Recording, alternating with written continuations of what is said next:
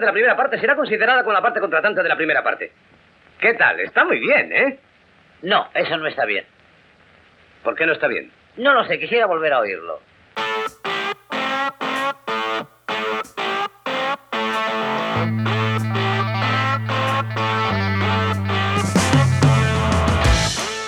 Bienvenidas y bienvenidos a RSC, Rescate Sostenible Corporativo. Tu podcast salvavidas para sobrevivir en la selva de la sostenibilidad sin morir en el intento.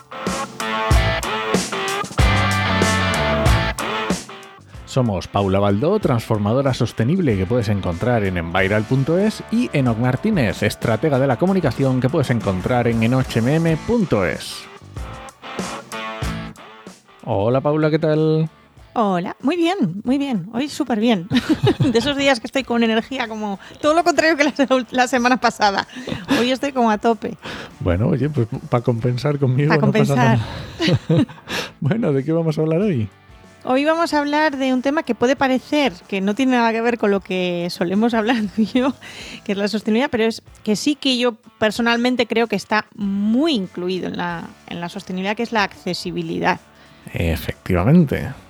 Que ya hablamos en el programa sobre el triple balance de que la sostenibilidad no es solo medio ambiente. Exacto, está la parte social. Eso es. Y una parte muy importante de la parte social es incluir a todo el mundo, no dejarnos a nadie atrás. No dejarnos a- Mira, es la parte, ese es el eslogan como lo de la transición justa, ¿no? Lo de sin dejarnos nadie atrás o algo así. Algo así, sí, sí. Va parecido.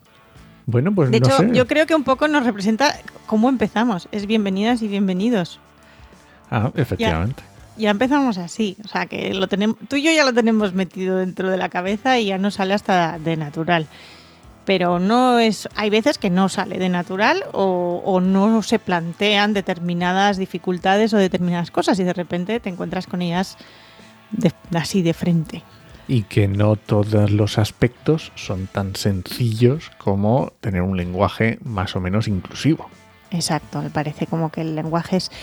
Bueno, y sencillo entre comillas, quiero decir que hay veces que, que, bueno, tenemos una cultura ya muy metida de cómo se dicen las cosas y a veces no nos sale de natural tampoco, ¿eh? No, y se no, nos no, escapan algunas, algunas cosas.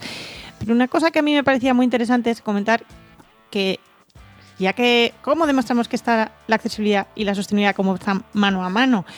Pues para empezar porque los tenemos en los Objetivos de Desarrollo Sostenible Hombre, pues una buena. que es un una buena forma de decir, aquí están. Entonces, a ver, hay un ODS que es el 10, que se llama Reducción de las Desigualdades. O sea, que tiene su propio ODS. Tiene su propio DS. Y no es solo la reducción de desigualdades, si nos metemos en la enjundia del ODS, en esas metas que hemos comentado otras veces, Sí. ¿no? y que hay que ver, no se refiere solo a igualdad de género, ni se refiere tampoco a desigualdades económicas o sociales. Sino que también tiene en cuenta un montón de metas relacionadas precisamente con este tema de accesibilidad en términos generales. Vale. Es muy amplio. Pero no solo este ODS. O sea que, espérate, me está diciendo que tiene un ODS propio, pero no solo se ha quedado ahí. No, no solo se ha quedado ahí.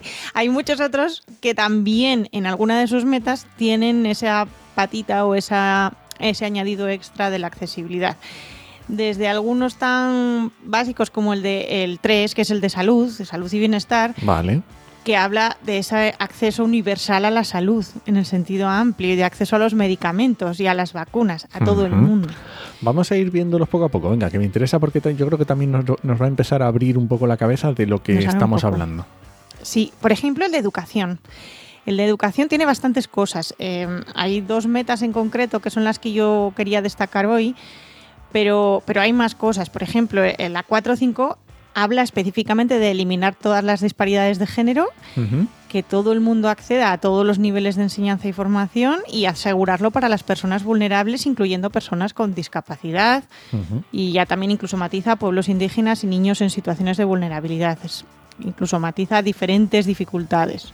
Sí. Y luego también tenemos otro que es el, dentro del mismo 4, el de educación de calidad, tenemos el- la meta 47A, que es también construir y adecuar las instalaciones educativas, teniendo en cuenta a toda la variedad y discapacidades y diferencias de género y que haya un entorno seguro de aprendizaje, que no sea violento, que sea inclusivo y que sea eficaz para todo el mundo. Mm, si es que Entonces luego- ya tenemos si es aquí que- en educación, ya tenemos un... Si es que cuando lo lees dices, ¿cómo no? Si es que ¿Cómo está- no? Exacto, exacto. ¿Dónde tenemos más cosas de accesibilidad? Vamos en el allá. 8. En el 8, que es el de empleo, el Ah, de claro. trabajo, trabajo decente y crecimiento económico. ¿Y a que sí? ¿Te digo empleo y dices, ah, Pues claro, Pues pues, lógico. Entonces, entre muchas cosas también habla, pues eso, que hay que lograr el empleo para todo el mundo. Da igual que seas hombre, mujer, eh, con discapacidad, sin discapacidad, eh, y que todos tengamos la misma remuneración para el mismo trabajo. Más joven, más mayor también. Sí, todo. Hay uno que no te va a dar así, que es el de el 11, que es el de ciudades sostenibles. Que normalmente la gente cuando habla de ciudades sostenibles suele hablar de smart cities. Sí, Normalmente nos centramos en las smart cities y, como y mucho poco más. soluciones basadas en la naturaleza también entran un poquillo. Un, poquito, pero, pero normalmente cuando alguien piensa en este objetivo es por las smart cities o las ciudades inteligentes. Entonces aquí, por ejemplo, hay una meta en concreto, que es la 11.2, que habla precisamente del transporte. Entonces tiene que haber un transporte seguro, accesible, asequible, sostenible, una ampliación del transporte público. ¿no? y que se tenga en cuenta pues para este transporte público pues las personas en vulnerabilidad, a las mujeres, los niños, personas con discapacidad, personas de edad, también que se tenga un poco en cuenta. Y tiene otra también que es que se, se facilite o que se dé acceso a las zonas verdes y espacios públicos a todo el mundo también, Dentro del ciudades sostenibles. dentro de ciudades sostenibles. Y luego el que a mí ya me deja así como fantástico, y además es que voy a leer la frase literal porque mm, merece la pena, es el, el 16, el de paz, justicia e instituciones sólidas, que tiene una meta en concreto, la séptima, que es garantizar la adopción en todos los niveles de decisiones inclusivas, participativas y representativas, que respondan a las necesidades. En todos los niveles de decisión. Yo creo que eso es fundamental, porque estábamos cuando estábamos preparando el programa nos estábamos dando en cuenta de que a veces no es tan fácil ponerse en el lugar del otro. Hay eh, circunstancias que todos nos imaginamos y nos vienen a la cabeza enseguida, pero hay otras que no son tan sencillas y a lo mejor no nos damos cuenta de mm, personas que tienen unas necesidades concretas. concretas.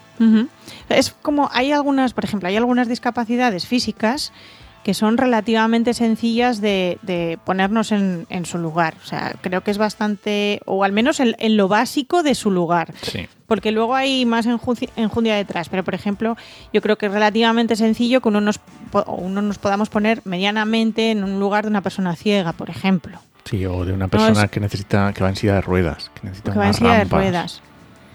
Vemos las rampas, vemos esas cosas, pero a lo mejor nadie se ha planteado que una persona en silla de ruedas no llega a los contenedores de reciclaje y no puede abrir las, los que son de tapa de, de pedal. Efectivamente. No sé, hay muchos sitios en los que no se plantea. Sí, hay otros, yo he visto contenedores que tienen puertas especiales, eh, específicas para personas que no pueden acceder al, al normal, al, al típico, pero no todos. No todos. Yo los he visto muy pocas veces. O sea, lo- lo- a mí lo llamativo es verlas, verlos así. Es en plan, anda, mira, por fin, un contenedor. O están en situaciones o en ubicaciones que no son accesibles para esas personas. Y luego hay algo muy típico que no sé si te habías parado a pensar en los números del ascensor. ¿Has pensado en una persona que esté en silla de ruedas que tenga que dar al último botón de Al arriba del todo?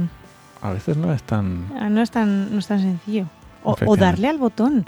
Ahora que se llevan, mm, ya no te digo, sino saber darle el botón correcto. Mm, Por el hecho de que, por ejemplo, una persona invidente, mm, hay los, los, por ejemplo, unos amigos míos, el panel de botones del ascensor no son botones, es un panel plano, liso, Uh. que interacciona con, con la electricidad esta estática del cuerpo, ¿sabes? De estos que Sí, cuando sí, sí, tocas se funciona. Es totalmente táctil. Eh, no sabes a qué botón le estás dando. efectivamente. Se ilumina, sí, yo veo que se ilumina, pero una persona invidente evidentemente no. Vale. Entonces y- hay veces que no que no hacemos o no nos damos cuenta de algunos cambios, ¿no? Entonces, sí, bueno, estamos tan acostumbrados a ver nuestra realidad que a veces en- Hmm. entender otras realidades pues nos cuesta o es, es- hasta que no te lo dicen no caes y dices, ah, claro, es obviamente, pero hasta que no. Ya alguna vez me han, me han dicho alguna cosa a mí que de repente me he sentido como súper estúpida, o sea, por no haberme dado cuenta. Pero es que es verdad, o sea, no te das cuenta de que alguien tiene una... Me pasó hace poco en un, en un evento que yo estaba pensando, eh, era una de estas de charlas y conferencias que había como mucho eco y el sitio no era el más adecuado y no había... De, de hecho, nos estábamos quejando varias de que em, había mucha reverberación, no lo escuch- o sea, mm, no era Sí. como el mejor sitio, ¿no? Y hablando con otra chica después, que tal, me dijo, oye, perdona, es que me tengo que ir a sentar adelante porque es que eh, tengo un audífono y si no, no me entero. En ningún momento se plantearon poner subtítulos, en ningún momento se plantearon poner nada. Y había vídeos, o sea, había gente que hablaba allí delante y te daba la charla, pero había gente que no podía asistir y te ponían un vídeo de esa persona dando su charla o su discurso. Y en ningún momento, por ejemplo, a nadie se le ocurrió poner un subtítulo. Cuando a día de hoy es una chorrada poner subtítulos. Venga, si lo pone ya Instagram automáticamente. No tienes ni, ni, ni que hacer nada. Sí, la verdad que sí. Y luego otra también que son cognitivos. eh, que, ah, que en principio a lo mejor también nos cuesta, ¿no? Pero, y no pensemos también per- solo personas discapacidad, con discapacidad, pensemos en personas mayores, en niños, que a lo mejor no tienen la agilidad o, o el entendimiento que puede tener cualquiera de nosotros. O, E incluso algo que no se considera discapacidad, que es la dislexia. Eh, efectivamente. que, que es, un, es un tema cognitivo y, y voy a buscarlo luego y te lo voy a pasar no para que lo pongas en las notas del Vale. programa, pero hace un tiempo encontré una página web que simulaba un texto, cómo lo lee, o cómo, cómo lo lee, sino cómo lo ve una persona con dislexia. Y tú intentas leer ese texto y, es una tortura. O sea, Hmm. te bailan las letras. Lo que hace la web es como bailarte las letras, moverte algunas cosas. El esfuerzo que tienes que hacer para leer un texto tan sencillo o en apariencia sencillo es enorme. Sí. Entonces, cuando lo vi dije, madre, madre, o sea, es como, como un golpe Sí, así, yo, ¿no? De yo esto que, que trabajo en la administración pública y tengo que hacer informes que lo van a leer ciudadanos, es algo que es muy complicado porque tenemos que, que ceñirnos a una serie de normativas, tenemos que explicar, tenemos que justificar muy bien lo que estamos diciendo porque tiene que estar muy bien fundamentado, pero claro, esto implica una cantidad de lenguaje. Uf, Técnico, Mm. enrevesado. enrevesado, haciendo referencia a leyes continuamente. Y Mm. yo entiendo que es muy difícil. a veces. vocabulario a veces que no es fácil de Sí. entender. Así que Eh, yo mira. muchas veces mm, directamente lo que hago es llamar al- a la persona. A la persona. Sí, y se lo explico de palabra y luego le digo, Mm. te va a llegar el documento, pero que sepas que dice esto, Que sepa, dice esto. por lo menos lo Eh, más alguna importante. vez hemos hablado en mi casa con mi padre que a veces le llegan clientes con una notificación del ayuntamiento en plan, y, ah, ¿Qué dice? Baldó, que pone aquí. Claro. Porque es así, Baldó, que pone aquí. Porque no entienden. Sí, no es Y fácil. no son gente que tenga una dificultad intelectual o que tenga un... O sea, quiero decir, son gente normal y corriente, pero hay veces que el vocabulario que Hmm. utiliza la administración es complejo y no conoces la expresión o no tienes claro... Bueno, si para encima es de Hacienda, ya no te quiero ni contar. Ahí le unes el pánico de que se defienda y ya. Exacto. Los- a- a- que conste que a mí me pasaba una vez, ¿eh? Una vez me llegó a mí una notificación de Hacienda de una reclamación que había puesto mi asesor y yo la leía y la leía y la volvía a leer y no sabía si me estaban dando la razón o no. A ver, pues imagínate el pánico si es de los juzgados. Bueno, no, no, no te Bueno. imagines, ya te lo sabes también tú. Ya me lo sé, ya me lo sé, ese ya me lo sé. En esto también nos ha tocado a los dos. Entonces, un poquito también lo que yo creo que sería interesante es un poco plantear cómo pueden hacer las empresas o qué cosas pueden tener en cuenta algunas empresas si quieren trabajar la sostenibilidad desde el punto de vista de la inclusión y la accesibilidad. Que yo creo que hay cosas que simplemente es hacer ese cambio de chip. Y una vez que te los cuenten, te va- o que te los contemos, lo contemos ahora tú y yo, seguro que dicen, jo, pues no es tan complicado o no es tan difícil y eso lo puedo hacer. No, yo creo que en- en general no son medidas demasiado complicadas ni incluso necesitan mucho presupuesto, es simplemente pues pequeños detalles que, que hacen la vida más fácil a todo el mundo y ya está. Y ya está. Vale, más cositas. Además de todo esto que estamos hablando de adaptaciones físicas, vamos a decir, o sensoriales, cognitivas. Hay que plantearnos un poco, yo por ejemplo lo, lo comentábamos antes, eh, cuando trabajamos el ecodiseño, que hemos tenido alguna vez que hemos estado hablando de ecodiseño, la parte social o la parte de inclusión es un tema muy interesante también a la hora de ecodiseñar un producto. Plantearnos mm, que no lo va a utilizar mm, un ser humano estándar perfecto que no tiene ninguna dificultad. Puede haber mm, situaciones muy variadas y muy variopintas. Entonces, facilitar determinadas cosas Y luego hay productos, que era el ejemplo que te contaba yo antes, hay productos que ni siquiera encuentras o son fáciles de encontrar porque nadie se ha planteado, vamos, oye, ¿y esto cómo hacen las personas que, no? Como por ejemplo el que te contaba yo, el rímel de ojos, que yo había visto un diseño que me había parecido alucinante de un rímel de ojos que estaba diseñada el, bote y el lápiz para, para cuando las para mujeres o personas que se quisieran poner las pestañas preciosas contemplé, contemplé que de manos en general, que puede ser un Parkinson, puede ser Sí, una varias- enfermedad degenerativa, puede ser Lo un- que sea, sí. pero que tengan temblor de manos de estos que no le permite agarrar algo firme y, y algo tan delicado como ponerte un rímel en las pestañas, que como te lo metas en el ojo, tela. A mí, que no tengo ningún problema en las manos, armo unos estropicios a veces tremendos. Imagínate a alguien que tenga precisamente esa dificultad motora, ¿no? Y, y era un diseño que, para que nos entienda alguien que nos esté escuchando, era básicamente pues como el mismo sistema que se utiliza para las cámaras de vídeo para mantener la imagen fija, aunque las Steadicams, para que no os baile la Eso imagen, es. era un sistema muy parecido, no igual exactamente, porque además también tenía un agarre especial para las personas que no tenían movilidad en los dedos y no podían agarrar. Claro, es que hay que agarrarlo con detalle, con, con cuidado. Entonces, tenía una combinación de varias cosas y a mí me pareció precioso leer cuando estaba viendo la descripción una chica hablando de su madre, que su madre con 60 años había podido pintar el rímel se había podido pintar los ojos por primera vez en su vida y estaba ilusionadísima y encantadísima de poderse maquillar Fíjate. Qué ella cosa, misma. qué historia. Que es que parece una tontería, pero es que hay veces que incluso hay determinadas cosas que da- generan hasta más autoestima en las personas. ¿no? El hecho de poder, de poder decir, es que me maquilló yo. Y, y ahora estás hablando de un ejemplo que podemos entender que a lo mejor es muy extremo porque afecta a poca población, ¿no? Pero yo cada vez que pienso, hablando de ecodiseño, de los nuevos tapones de los brick, yo. ¿quién abre eso? A ver quién abre eso, ¿eh? O sea que tampoco hace falta, tampoco hace Ujú. falta irse muy lejos, ¿eh? A ver, que conste que a mí me cuesta, por ejemplo, abrir los, los botes de estos que tienen protección infantil Sí. para que no abran los bebés y los niños los botes de Lejía, lejía y tal. estas. Hay veces que hay que hacer tanta fuerza, o sea, está pensado para la fuerza de un adulto, que a mí me cuesta porque yo tengo poca fuerza en las manos. Sí, sí, no, no, no es fácil, ¿no? Entonces, claro, no te quiero contar a alguien que tenga verdaderas dificultades. Lo mío es solo que soy una flojilla de manos. Bueno, y en tema digital, porque esto es un melón también muy Esto es un interesante. melón enorme. En tema digital eh, hay cosas... Bueno, tú lo sabes, los, los funcionarios tenéis obligaciones. Efectivamente. La ¿Cómo- administración pública Ay, lo tenéis que me gusta a mí, obligaciones. una, una legislación. Los, la administración pública tenemos un real decreto especial, de además del 2018, el 1112, sobre accesibilidad de los sitios web y aplicaciones para dispositivos móviles del sector público. O sea, mm, más claro, imposible. ¿eh? ¿Cuál? Mira, te voy a poner un ejemplo de una aplicación móvil que hemos estrenado aquí en casa hace poco y que, y que a mi marido le ha dado problemas. Y mi marido no tiene, ningún, no tiene ninguna, ninguna discapacidad, simplemente tiene muchísimas dioptrías. Ah, ¿Qué pasa? Era una aplicación que te- tenías que, mm, que además era pública porque era para el transporte público, eh, tenías que identificarte porque era para, para poder hacerte la tarjeta del bus que va personalizada, específica para ti con tu DNI y tu nombre. sí, Y te obligaba a hacerte una foto. vale.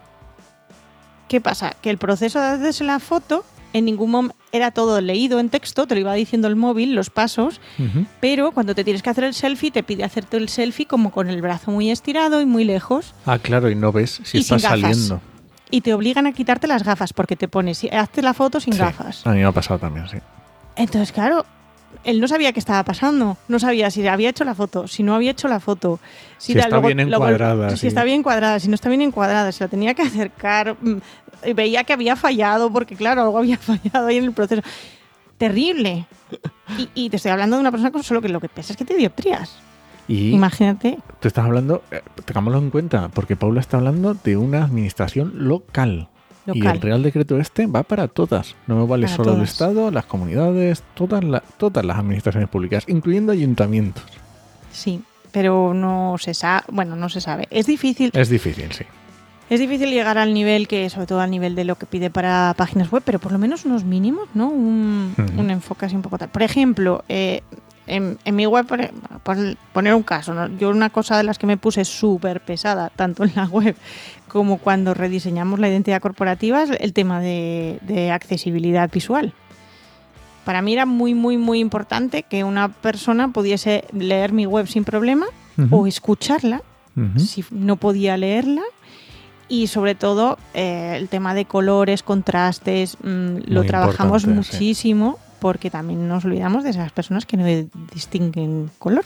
Y además que es un tema hiper sencillo, porque buscar paletas de colores especiales que no tengan problemas de lectura eh, es... Sí, hasta páginas, hasta páginas web que te Sí, hacen sí, automáticamente una combinación de colores bonita y, y- y que Tú te eliges, permita distinguir. eliges los colores principales y te hacen la paleta para que se pueda utilizar y para que sea fácilmente eh, legible. O sea que Entonces, cosas como esa se pueden hacer. Eh, utilizar tipografías. a mí eso es una cosa que es que me, me supera. Lo de las tipografías es que no puedo, porque yo una, una tipografía un poco especial y ya me cuesta un montón leerla. Yo no sé qué me pasa, ¿eh? tengo algo ahí, una neurona se me ha caído. Una neurona se ha ido ahí por ahí. Sí. Pues incluso hay tipografías. eh, ahora en el proyecto en el que estamos trabajando, con una de las cosas era precisamente que el documento final que se va a entregar eh, tiene que tener unos criterios de, de accesibilidad. Eh, pues por ejemplo, estuvimos barajando y estudiando la posibilidad de incluir algunas tipo, unas fuentes que están específicamente diseñadas para personas con dislexia Qué bueno. que es una fuente fea, vamos a ser realistas. O sea, las personas que nos gustan un poco las cosas estéticamente agradables, sencillas y visualmente limpias, nos parece que es eh, como feota porque tiene como... No Sí, son mar- serifas exactamente, marcado, pero está muy... Porque lo- precisamente lo que intenta esa fuente es, es facilitar la distinción entre letras. Eso es, que, que no, se mezclen la P y la B, que no se mezclen la G, Eso todas es. esas, la Q, la G y la Q, o sea, esas letras que según qué tipografía sean más difíciles. Y claro, son un poco, a nivel un poco estético, son un poco feas, pero claro, hay veces que hay que sacrificar, Sí, o conviene o interesa sacrificar esa pequeña cosa un poco fea por, por el hecho de, de que alguien más lo pueda leer.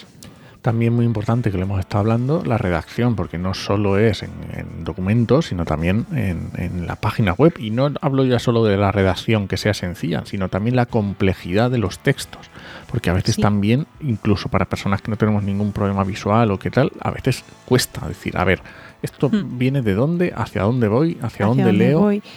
Sí, un poco la estructura también. Mm. Tener muy claro qué es un título, qué es un subtítulo, qué es un párrafo. Sí. O sea, que quede muy bien matizado. En qué orden se leen. Sí. ¿no? Hay veces que la importancia de. El cerebro tiene tendencia a leer de arriba a abajo. Ah, bueno, depende de cuál sea tu idioma, De pero lo- también, el sí. nuestro es de arriba a abajo y de izquierda a derecha. Eso es. Entonces, cualquier cosa que se salga de ese arriba abajo, izquierda derecha, cre- crea confusión. Hmm. Eh, Salvo que seas de países árabes que escriben de derecha Sí, a izquierda. o- Entonces, o tenemos- orientales, o, o- Japón o tal, Sí. que, que es al revés. Pero hay que tener eso en cuenta también, Hmm. esa jerarquía de orden.